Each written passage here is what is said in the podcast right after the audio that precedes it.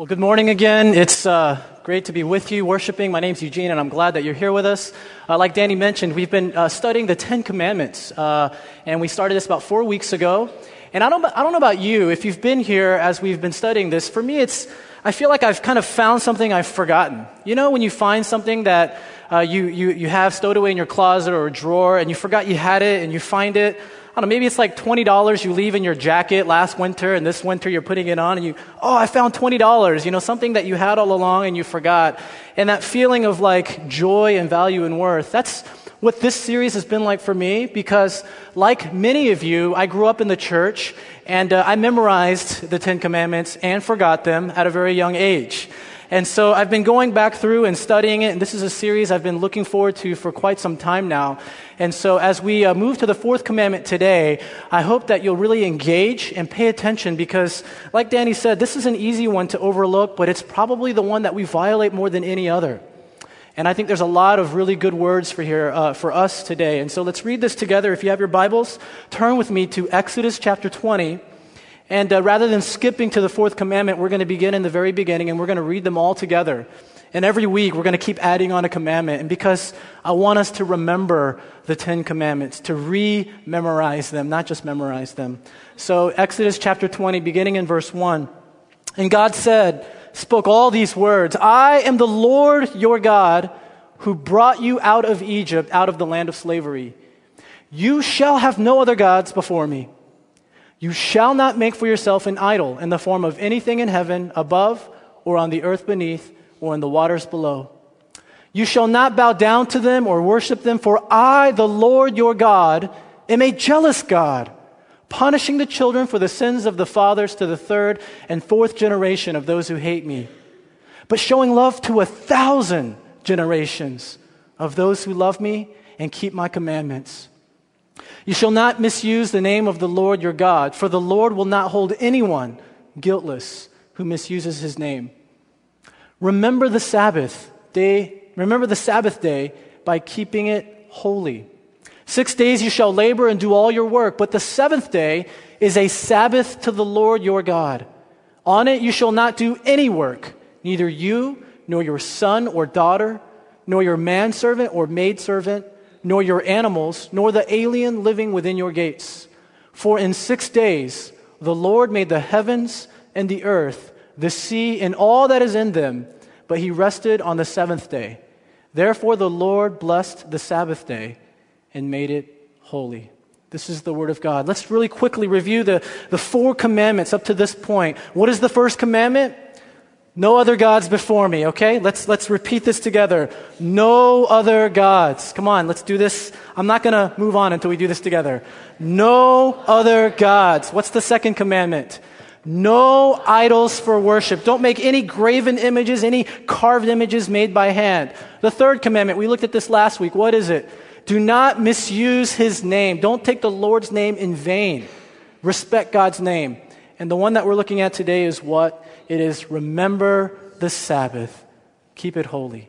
Okay? We're going to do this every week. Let's remember it. Let's rememorize these 10 very important commands upon our lives. They're not suggestions, friends. It's not good advice.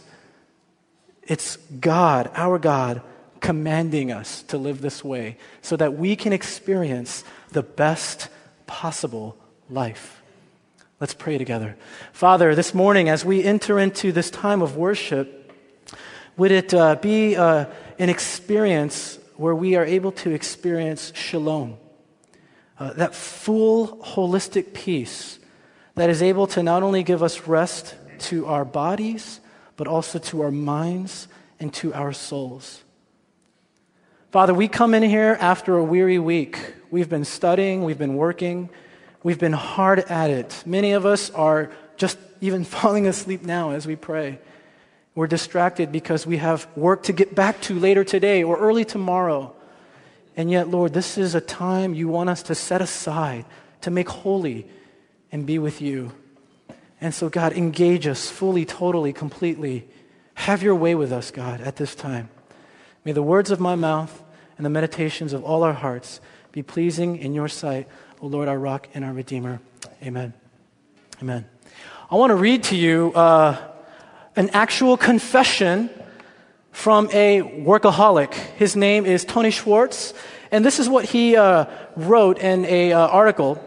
He says, uh, several weeks ago, I flew to Florida on a Sunday at dawn to collaborate with my business partner on a project related to our work, helping executives counterbalance stress with recovery. Ironic.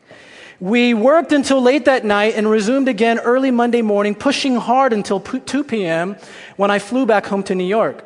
I worked on my laptop on the plane without ever looking up, made calls on my cell phone in the car while driving home from the airport, kissed my daughter hello when I arrived, and raced upstairs to respond to my accumulated email messages. At 6 p.m., I changed clothes, got back into my car, and sped to an important dis- business meeting. It lasted until 10 p.m. And on the way home, I called my partner by cell phone to debrief him. We were still talking as I pulled into my driveway. Intent on finishing the conversation before I went inside, I stayed in my car. His voice began to break up, so I got out of the car and began walking around to see if I could get a better connection. The next thing I knew, my car was rolling down our lawn, headed straight for the stone wall 30 feet away. Horrified, I began chasing the car as it ran over azaleas, hydrangeas, and rose bushes. At the last possible moment, I reached in and yanked the emergency brake. The car jerked to a halt just two inches from the stone wall. When I recovered from my shock, the message seemed inescapably clear. I was on the verge of hitting the wall myself, and I had better pay attention. Literally speaking, and figuratively. Here is a guy who has been working nonstop only to come home, change clothes, kiss his daughter, hello, goodbye, off to another meeting, staying up until all the work is done, but realizing it's never really done. And it dawns on him finally when he almost wrecks his car into a stone wall that he's literally about to hit the wall. We are the most workaholic culture in the history of the world. So, this sermon, this message is crucial. It's vital for us to hear. We are overworked. We are tired. We are studying and working and producing and outputting out of our minds more than any other culture at any other time in the world. And so, this is a message we need to receive as a gift from God so that we can be human, which means we can rest we can take a break. We can pause. We can cease. The problem is, it's not as easy to do. It's easier said than done to take a break, to pause, to rest, to Sabbath. And the reason why it's so hard is because, let's just be honest, the economy is not great, not only in the United States, but around the world. Therefore, job security is non existent. There is no job security. If I don't work well and I don't do my job and perform to a certain expectation, I will be replaced by somebody else who will do it just as good, if not better than me, probably at a, ch- at a cheaper wage. So job security is is at an all time low. I have to work hard to show my boss and my employer that I deserve to sit in this seat at this desk in this office and earn my wage. There was a time when uh, our identity and our value in society was defined by our social standing. For instance, there was a time when I would be valued as a respectful father of three, raising a family, raising my children, loving my wife. But now, who cares how many kids I have and how loving I am to my wife? Now I'm defined by my salary and my paycheck. Am I making six figures or seven or eight or nine? Am I going to retire when I'm 60 or 50 or maybe even 40? That is now how we value people in society. Who is making the most money? They are the ones that are successful. Why are they successful? Because they're working incredibly hard. There was a time when the CEO made about 10 or 20 times more than the entry level worker in their company. 10 or 20 times. But today, a CEO in a company on average is, is maybe earning 100 or 200 times what the average entry level person is uh, uh, earning in their company. Therefore, if you're making that much money, you have to work that much harder to validate your position because you have you have investors that you have to report to, a board, you have associates, you have VPs, you have executives that are waiting for you, that you're accountable to, to show that you deserve to hold the seat that you sit in and earn the paycheck that you have because you work hard and you worked hard to get there and you'll continue to work hard to stay there. But the problem today is not only are the VPs and the CEOs and the CFOs working incredibly hard, even the entry level worker has to bust their butt just to keep their job, and they're not making enough money to make ends meet. So they have to go out on the weekend and work at Starbucks and Gap and Apple, and they have to work these part time jobs just so they can make ends meet. So they are also working an incredible number of hours to make ends meet. It doesn't matter if you're at the top of the food chain or at the bottom of the food chain. We are all maxing out our output potential, and more so. The average American works about 46 hours a week in the office. If you include work at home, it's about 52 hours. It's emails, text messages, uh, work that you bring home every day from uh, work or school. One out of every three people in America who work don't take vacations. Maybe they're forced to stay home, but then they'll just stay home and work on work. They just won't do it in the office. We are an overworked culture. Therefore, this is a very important message for us. One psychotherapist by the name of Bryan Robinson writes this in his book, Chained to the Desk. I like the title of that book. It's a guidebook for workaholics. He says, Overwork is this decade's cocaine, the problem without a name. Workaholism is an obsessive compulsive disorder that manifests itself through self imposed demands, an inability to regulate work habits, and an overindulgence in work to the exclusion of most other life activities. Is this you? Do you have an obsessive compulsive disorder? And maybe most of you here don't even have jobs yet, but you're students. And this is all the, mo- all the more just as applicable to you because you don't have a nine to five Monday through Friday. You study all the time. Technology was supposed to cut the 40 hour work week in half 50 years ago. Instead, it's increased by 25%. Because of technology, we can work anywhere, so we work everywhere all the time. And if you're a student or if you're an employee, you're always working to get ahead because if you aren't getting ahead, somebody else will leapfrog you and take your place. If you are not studying and making straight A's and working an internship and doing research on the side, when you graduate and submit your resume and job application, it'll just be one in a stack of a hundred people that look just like you. So you have to work even harder to set yourself apart. And with these type of work habits as students and as young professionals, it's no wonder why we are always tired and drained and burnt out and not enjoying the life that God wants us to experience as His people. Do you get what I'm saying? Have I gotten your attention? Or are you so tired and overworked that you actually just missed all of that and you're actually sleeping? I think Bryan Robinson's got a point. I think that's why Herman Miller can sell chairs for $1,000 and desks for five. Because they know that people are sitting in these chairs and at these desks for 50 to 60 hours a week. And they will pay the money so that ergonomically it will be more comfortable and bearable and they won't get carpal tunnel or tendonitis or back pain or, or bad uh, vision because they haven't had correct alignment or adjustment in their backs. This is the world in which we live in, that most of you are working in and most of you will be working in. It is a rat race. And if you'd rather not work hard, then you can just go home and live with your parents while all of your colleagues and peers move ahead of you and take the jobs that you should have had or you could have had because they chose to work a little harder. And because we know that, we try to work harder than they so that we aren't left behind, or so that we can increase our paycheck by another zero, or so that we can retire a decade sooner, or have a second home, or a third, or a third car, or a fourth car, or a five car garage house, or to be able to vacation anywhere we want in the world, first class, whenever we want. That's called status. And because of it, we are living for that kind of status and we are enslaved to working to achieve it. And so this message is important. You thought this was just going to be one of those, hey, go to church on Sunday and take a break from your books and, you know, turn off your Blackberry. But that's not what this message is about. It's so much more than that.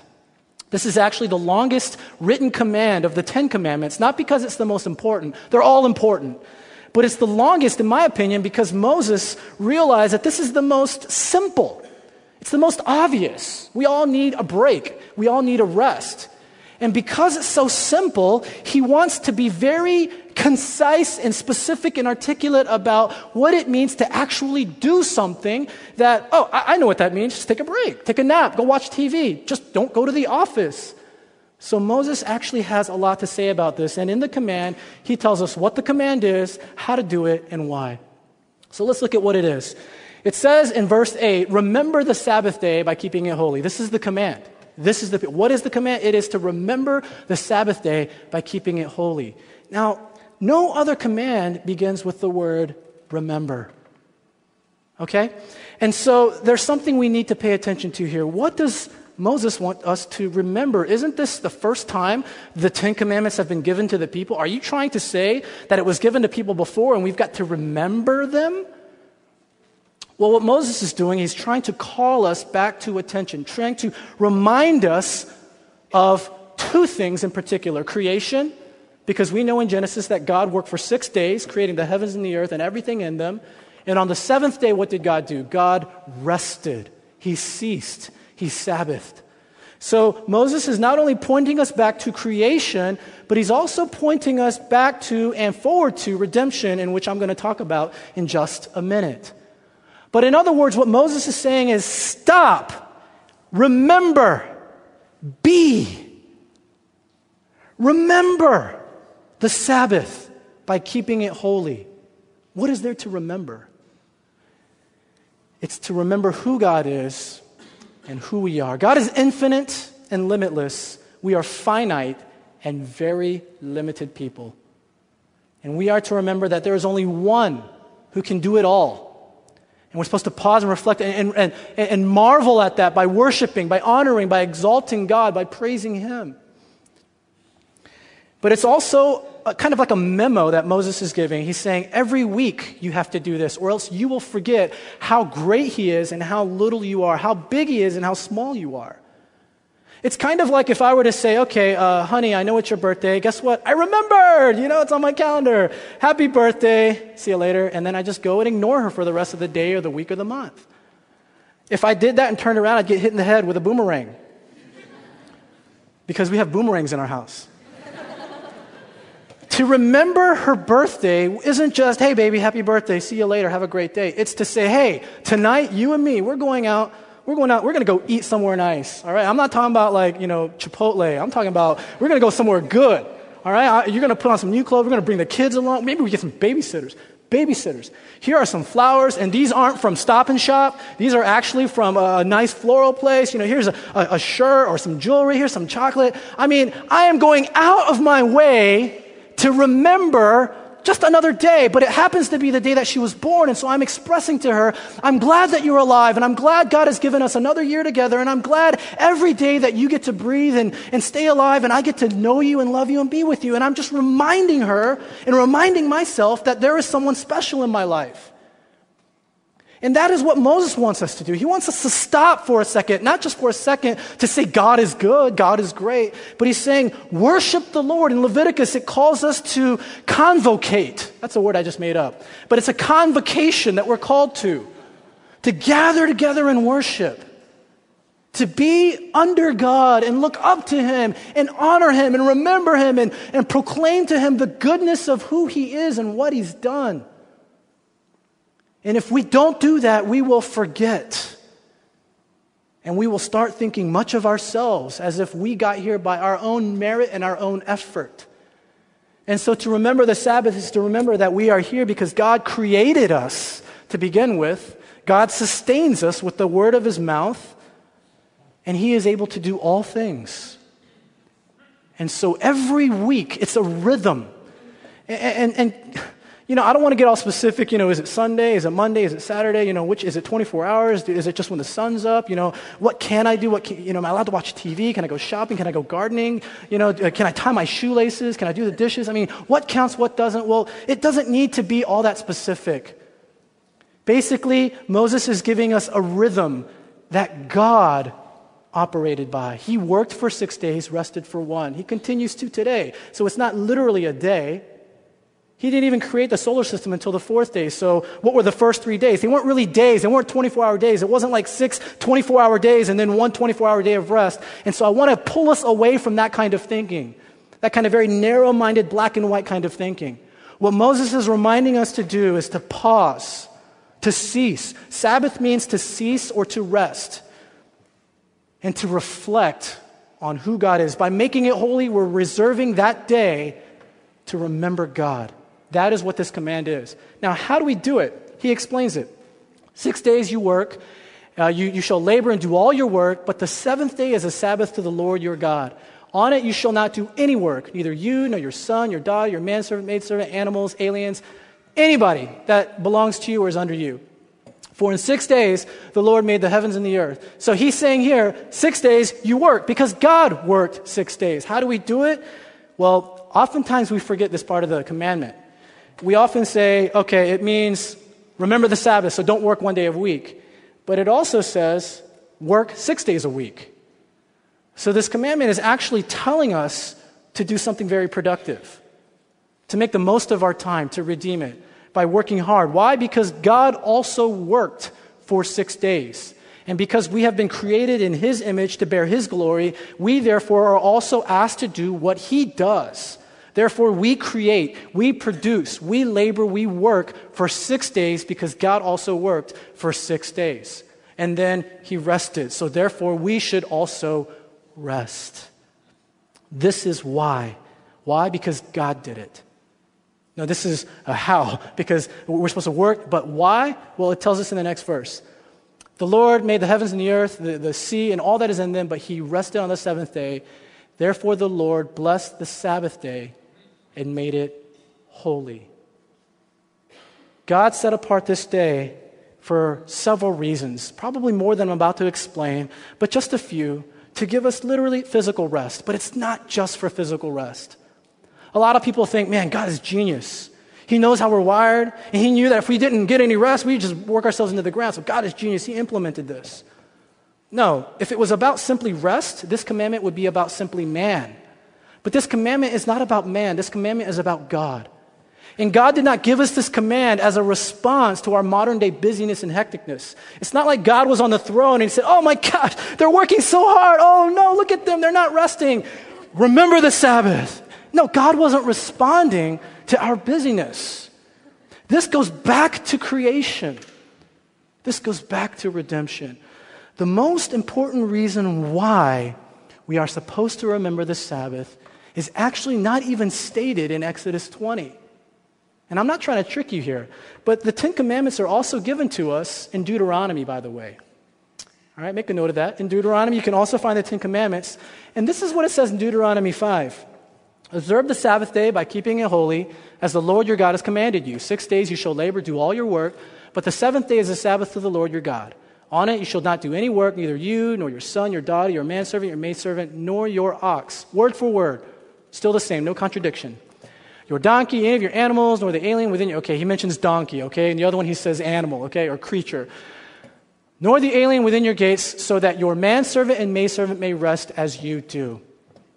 Word for word, practically the same. But in Deuteronomy 5, Moses reminds us of something very significant that we can't forget. He says, Remember that you were slaves in Egypt, and that the Lord your God brought you out of there with a mighty hand and an outstretched arm. Therefore, the Lord your God has commanded you to observe the Sabbath. What is he talking about? Moses is saying, Don't work on the Sabbath. Remember, keep it holy. And now he's saying, Not only remember the Sabbath, he's saying, Remember who you were. Who were they?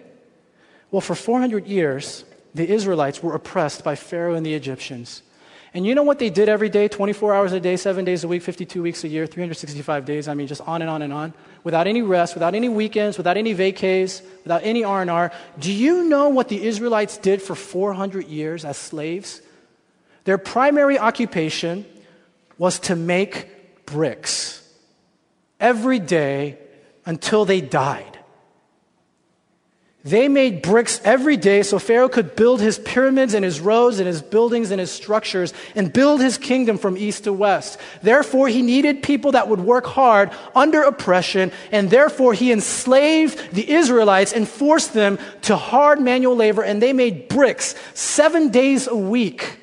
No Sunday off, no Saturday off, no Memorial Day, no Labor Day, no Fourth of July. every day, 52 weeks out of the year, and you had a quota. And if you didn't meet your quota of bricks at your age with your physical condition, you would either be punished or killed, or you would be unfed and then eventually die. And they would put somebody else in your line so that you could meet that quota and make those bricks. Therefore, to Pharaoh and the Egyptians, you were evaluated or valued or commodified by the number of bricks you could produce a day, a week, and a year. Joseph can create 35 bricks a day, so he's worth 35 bricks a day. Sarah makes 22 bricks a day, so she's worth 22 bricks a day. Jacob can make 17 bricks a day, so he is worth 17 bricks a day. But if Jacob slips to 14 and a half bricks a day, kill him. Get rid of him now. Put Michael in his place. We were evaluated, the Israelites were evaluated by how many bricks they made. Their value was not in, it wasn't intrinsic in their existence, in their being and being a human. It was how much they could put out, output, produce. And for 400 years, this is the way the Israelites lived until one day God redeemed them. He set them free, delivered them from the hands of Egypt, and led them to the promised land. And so, on their journey, as they were leaving Egypt and crossing through the Red Sea, they were in the wilderness, and for the first time, they didn't know what to do with themselves. They didn't know how to gather food. So God said, I'm going to give you manna and quail every day for six days. But on the seventh day, I don't want you to gather. On the sixth day, I'll give you a double portion. And it won't perish, it won't spoil, it'll last for two days. But I'm doing it so that on the seventh day, you can remember not only that I rested and I am a God who works and rests, but I want you to remember where you're from. But the people were freaking out because they realized, you know what? If we don't work a day a week, then our value will go down, our quota will go down. We won't be able to earn as much or produce as much. Therefore, we won't be loved, we won't be embraced, we won't be accepted, we won't be popular, we'll be looked down upon. People will leapfrog us, they'll take our jobs, we'll be killed. And this was their memory of not working hard enough. But now God is saying, one day a week, I want you to remember that it's not about how much you produce, how many bricks you make. I want you to remember that you're valuable and loved simply because you belong to me. And that's why I want you to set that day apart so you can worship me and honor me and remember who I am, who you were, but also who you are. And this is what the Israelites did for 4,000 years. They observed the Sabbath. They remembered it each week on Saturday. They continue, the Jews continue to do it today, don't they? At the synagogue, they go on Saturday and they cease from work and they worship and they study Hebrew and they read the scriptures. But the Sabbath not only is supposed to remember us of what God has done and who He is and who we were, but it's also to remind us and point us to something else. The Sabbath is supposed to point to something greater. What the Sabbath points to is what God is doing now. What is God doing now? He is still Sabbathing, He's still resting. After six days, he made it all. Now he is resting and he's still resting. And so every time we Sabbath, we remember what he's doing and where we're going to be for eternity. And how are we going to get there? Is it by working hard and earning credit and favor and merit with God? Or does God do something to enable us to be credited so that we can experience that with Him. And we no longer have to be slaves to sin, slaves to our flesh, slaves to the law. No, in fact, God redeemed us again, but this time it was an ultimate redemption. Exodus was just a mini redemption. But Jesus Christ came to become the ultimate redeemer. And Jesus says to us in Matthew 11, Come to me, all who are weary and burdened, and I will give you rest. Take my yoke upon you and learn from me, for I am gentle and humble in heart, and you will find rest for your souls. For my yoke is easy and my burden is light. What is a yoke and what is a burden? What is he talking to? Rest, yoke, what? Well, what happened is after thousands of years, the Israelites started to manipulate the Ten Commandments and the 652 laws written in the Old Testament. And the Pharisees created 25 additional observance ordinances just to subcategorize what the Sabbath commandment was all about. You're not allowed to lift your donkey if it falls into a pit. If you do, you work, and therefore, if you work, you must go repent and offer a sacrifice to the Lord, according to the halakha. The people would manipulate this gift that God had given them and they would oppress people with this heavy yoke of slavery. And every rabbi's teaching and their rules and ordinances were considered a yoke that you would wear. I'm wearing the yoke of my rabbi and he tells me that I literally can't wash the dishes on the Sabbath or else I have to leave the camp for seven days. And that's an oppressive yoke. That's a heavy yoke. That means literally I can't do anything on that day. Even if my goat falls into a ditch, I cannot help it out. And so Jesus comes onto the scene and he says, Hey, I'll show you. And Jesus gives another yoke that is easy and light. Why is it easy and why is it light?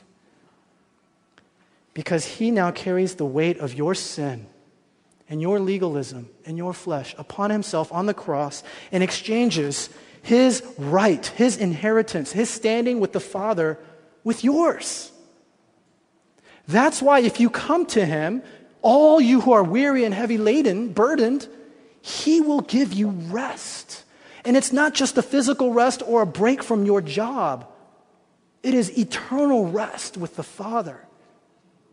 It is to know that it's not what you can produce, what you can earn, what you can create. It is simply because you're loved by the Father. David knew this in the Old Testament, Psalm 62. David says, My soul finds rest in God alone. My salvation comes from him.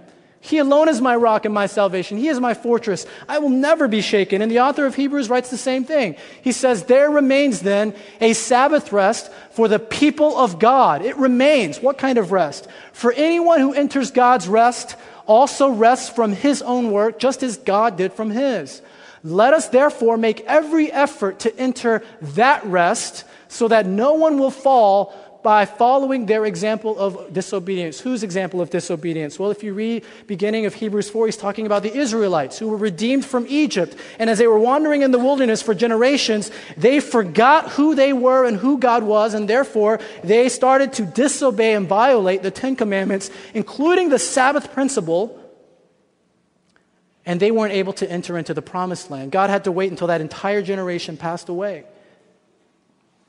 And the author of Hebrews is reminding us the same way. Don't follow them. Don't forget who you are, who you were, and who God is. You must remember this every week. And that's why the early church began to start worshiping on the first day of the week, which is Sunday. Look at your calendar. It doesn't begin on Monday. Maybe work, maybe class, maybe school begins on Monday, but on my calendar, there's a Sunday before Monday. It's the first day of the week. So the church said on the first day of the week, the day that Jesus was raised from the dead, we will gather together and wa- offer him a worship service. So it's not a day off. We're serving God by worshiping Him. The Old Testament, uh, I'm sorry, the Old Testament, yes, and the early church even went out and did ministries of mercy, justice, and kindness on Sunday. They would feed the poor and heal the sick. I love that recently we sent out two teams on Sunday night to serve the homeless. It's like, yeah, but Sunday's my day off. I get to watch football. No, not really. Saturday was your day off. Sunday is the day that the church has built this rhythm into worshiping God and serving those in need. So we begin the week worshiping God, not only because it's the beginning of the week and we want to start our, our week with the Lord, but it's also the day that Jesus was raised from the dead. So we celebrate his resurrection, and every Sunday is an Easter. It's a reminder that we are alive because he is alive and he has risen from the grave. So the Sabbath is a reminder of who we are and what we're worth. But without it, we will, like everyone else does, forget who we are, who we were, and who God is, and we will return to becoming slaves. Maybe you won't go back building bricks, but you'll be a slave to your boss. You'll be a slave to your professor. You'll be a slave to your family. You've got to earn enough to keep them happy and stop them from complaining, don't you? You've got to work hard enough to please everybody in your life, so you're a slave to all the people you're trying to impress. Your parents keep asking you when you're going to get a raise, when you're going to move out of the house, when you're going to buy them a car, when you're going to get them enough money so they can retire. So you're a slave to them. You're working hard so that you can please and satisfy them. You revert back into slavery when you realize that all you're trying to do is serve and please everyone around you, your boss, your CEO, or your husband, or your wife, or your children, or whatever it is, or whoever it is you promised something nice to that you have to earn to deliver. But the Sabbath reminds us no, we rest because we worship God, and He alone is worthy of our praise. And our value is not determined and evaluated and calculated by how much money we earn or how effective we are on the job, but because we're beloved children of God. I want to close with this illustration. Uh, I have to use a movie every other week or so, so let me use another movie. This is Chariots of Fire, released in 1981. Many of you were not even created, existed. Uh, that's okay. I was uh, a little kid at that time and uh, saw this movie in the theater with my dad. Didn't remember, didn't know what was going on. But as I became older, this movie, I started to appreciate it because it's so profound and deep. Basically, it's about two men, a Christian and a Jew. The Christian's name is Scott Liddell. The Jew's name is uh, it's Abraham something. And uh, no, no, it's something Abraham's. And uh, they're both Olympic athletes. And the Christian, uh, he is uh, he's competing in the mile. And, and, and this movie is about him trying to break the four minute mile barrier back in 1926. And so uh, he's running hard, and he says, You know, this is what God has given me to do. And there's that famous line, When I run, I feel his pleasure, right? That comes from the Chariots of Fire, where he's running and he realizes he's doing the exact thing, the, the, the precise thing that God has created him for, that he's supposed to do on earth. But his friend, the Jew, he is running, and he doesn't run the mile, but he runs the 100 meter dash. And he runs the 100 meter dash, and his reason for running is not because he feels God pleasure to give him glory, but because he's trying to overcome prejudice that he's experienced his entire life as a Jew in 1926. And so there's a scene, it's a dramatic scene, it's really, and I love this quote. His name was Harold Abrahams, by the way. Harold Abrahams says to Scott Liddell, and now, in one hour's time, before the games begin, I will be out there again. I will raise my eyes and look down that corridor, four feet wide, 10 feet 10 feet tall, with 10 lonely seconds to justify my existence. But will I? Harold is saying, I'm going to go out there and I'm going to run like I always do. And if I'm the fastest in those 10 seconds, I will become immortal. I will be remembered. My name will go down in the books. I will justify my existence. If I what? If I produce, if I'm the fastest, if I worked the hardest, if I was the most disciplined, if I'm the most focused, if I'm all about what I do, if I do that better than anyone else, I will justify my existence. And then there's the statement or the question, but will I? If I don't win, if I lose, if I come in second place, I'm just the first loser. Then what? I won't be remembered. My existence won't be justified. I love that because guess what? We do the same thing. I've got one job interview. I've got to nail it, home run, to justify my existence. I've got one month to show my new boss he made the right hire. Got one year to earn a salary, show my parents that they didn't waste their money on me when I was in college, justify my existence. They gave up everything so I could have an education. So I'm going to show them my first year out of college how much money I can make. And I'm going to project that out for the next 25 years. And I'm going to show them that I'm worth every penny they spent on my education. Or maybe you're thinking to yourself in a meeting, if I could just come up with one clever insight, I can prove to my team that I'm smart. If I can tweet something that gets retweeted 25 times, I can show the Twitter universe that I'm actually a cool person, that I'm intuitive, that I have a sense of what's going on in the world. If I get 35 likes on my Facebook post, what are we, what are we saying? Or what are we saying when we feel that elation every time somebody says, hey, you're smart? That was a really clever insight. Or every time we get the like or the, or, or, the, or, the, or the retweet, and that makes us feel good about ourselves, what are we saying? We're saying your compliment, your approval, my promotion, My GPA is what I live for. That's what makes, that's what gives me meaning. That's what gives me purpose. So I will think harder and longer. I will search deep within my soul to be more creative, to be more productive, to show you that I'm the best person for this case, to remind you that you didn't make a mistake when you hired me into the firm and made me partner. That I earn every dollar of that scholarship that you awarded to me. We live our lives trying to justify our existence by what we do when the Sabbath reminds us that our existence is justified by what Christ has done. We are no longer valuable and worthy because of what we can do or what we've done. We are unrighteous. We are now valuable and worthy because of what Christ did not in 10 seconds, but over six hours one Friday afternoon 2,000 years ago as he hung from a cross. And three, three days later, when he came out of the tomb, fully risen in bodily form, at that moment, that's what all the Sabbaths before that were pointing to, and that's what all the Sabbaths since are pointing back to. Not only creation, but redemption. That we are redeemed that we are good enough, that we are lovable. As guilty as I feel, as ashamed I am as, as, I am of my past or my crappy GPA or my sucky job, guess what? That doesn't define me. I'm defined because I am created in the image of God and He loves me so much. He redeemed me by buying my life and my eternity with the blood of His Son. And that's what justifies my existence. Not winning the 100 meter dash or breaking the four minute mile or getting a 4.0 or being the top of my class or being promoted so I can have a seven or eight figure income to retire by the time I'm 40. That doesn't justify anything. It just reminds you that you're still a slave to the approval and expectation and acceptance of others. But the Sabbath reminds us you only need to be approved and accepted and loved by one. So make it holy by worshiping Him, remembering what He's done, but remembering who you are.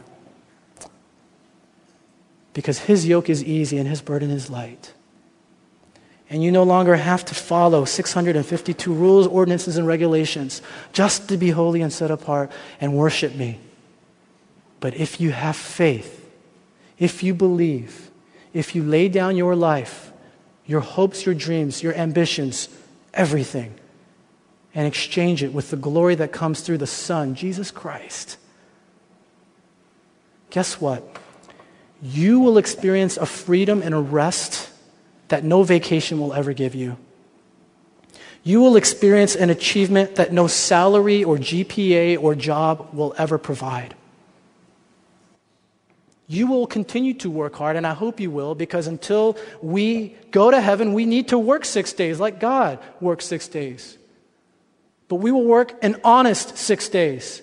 And not so that we can show people that we've arrived and we're valuable, but so that we can show people that we work for the glory of God. And on the seventh day, we set it apart to give Him that glory. We convocate, we gather, we congregate, we worship Him. We don't work, we don't pick up our Blackberry, we don't go into the office, we don't do all that stuff. We, we take a break because you know what? It's not about how far I can get ahead today versus the guy who isn't. It's, you know what? In a day from now, on Monday morning, on Tuesday, Wednesday, whenever it is you Sabbath, whenever it is you cease, whenever it is you break, when you return, you realize you're not behind. You're still ahead. And you always will be.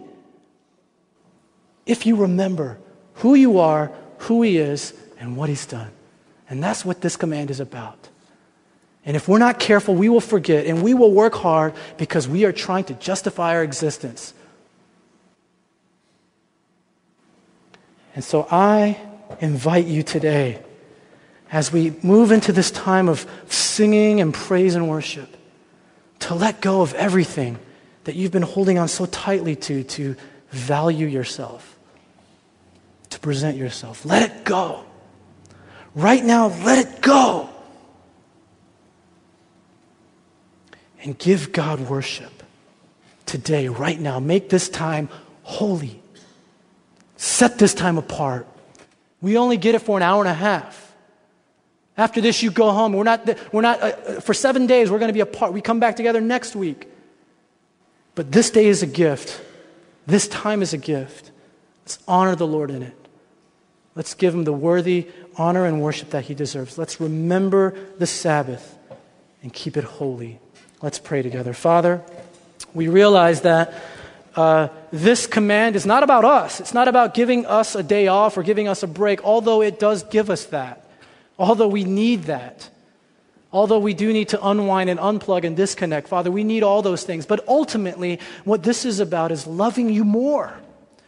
In fact, these Ten Commandments is all about loving you first and foremost, and loving our neighbors as ourselves. And so today, as we continue to understand and, and, and, and explore what it means to, to, to follow the Ten Commandments, Lord, may we be driven to you in worship, in humility, in repentance, in rest. Because, God, it's not what we can do that earns an audience with you. You've done it all, you've paid it all, you've earned it all for us through your Son. And so, Lord God, as we uh, continue in our worship, may we give you ultimate worth. May we honor you with our lips and with our hearts and with our time. We pray these things in Jesus' name. Amen.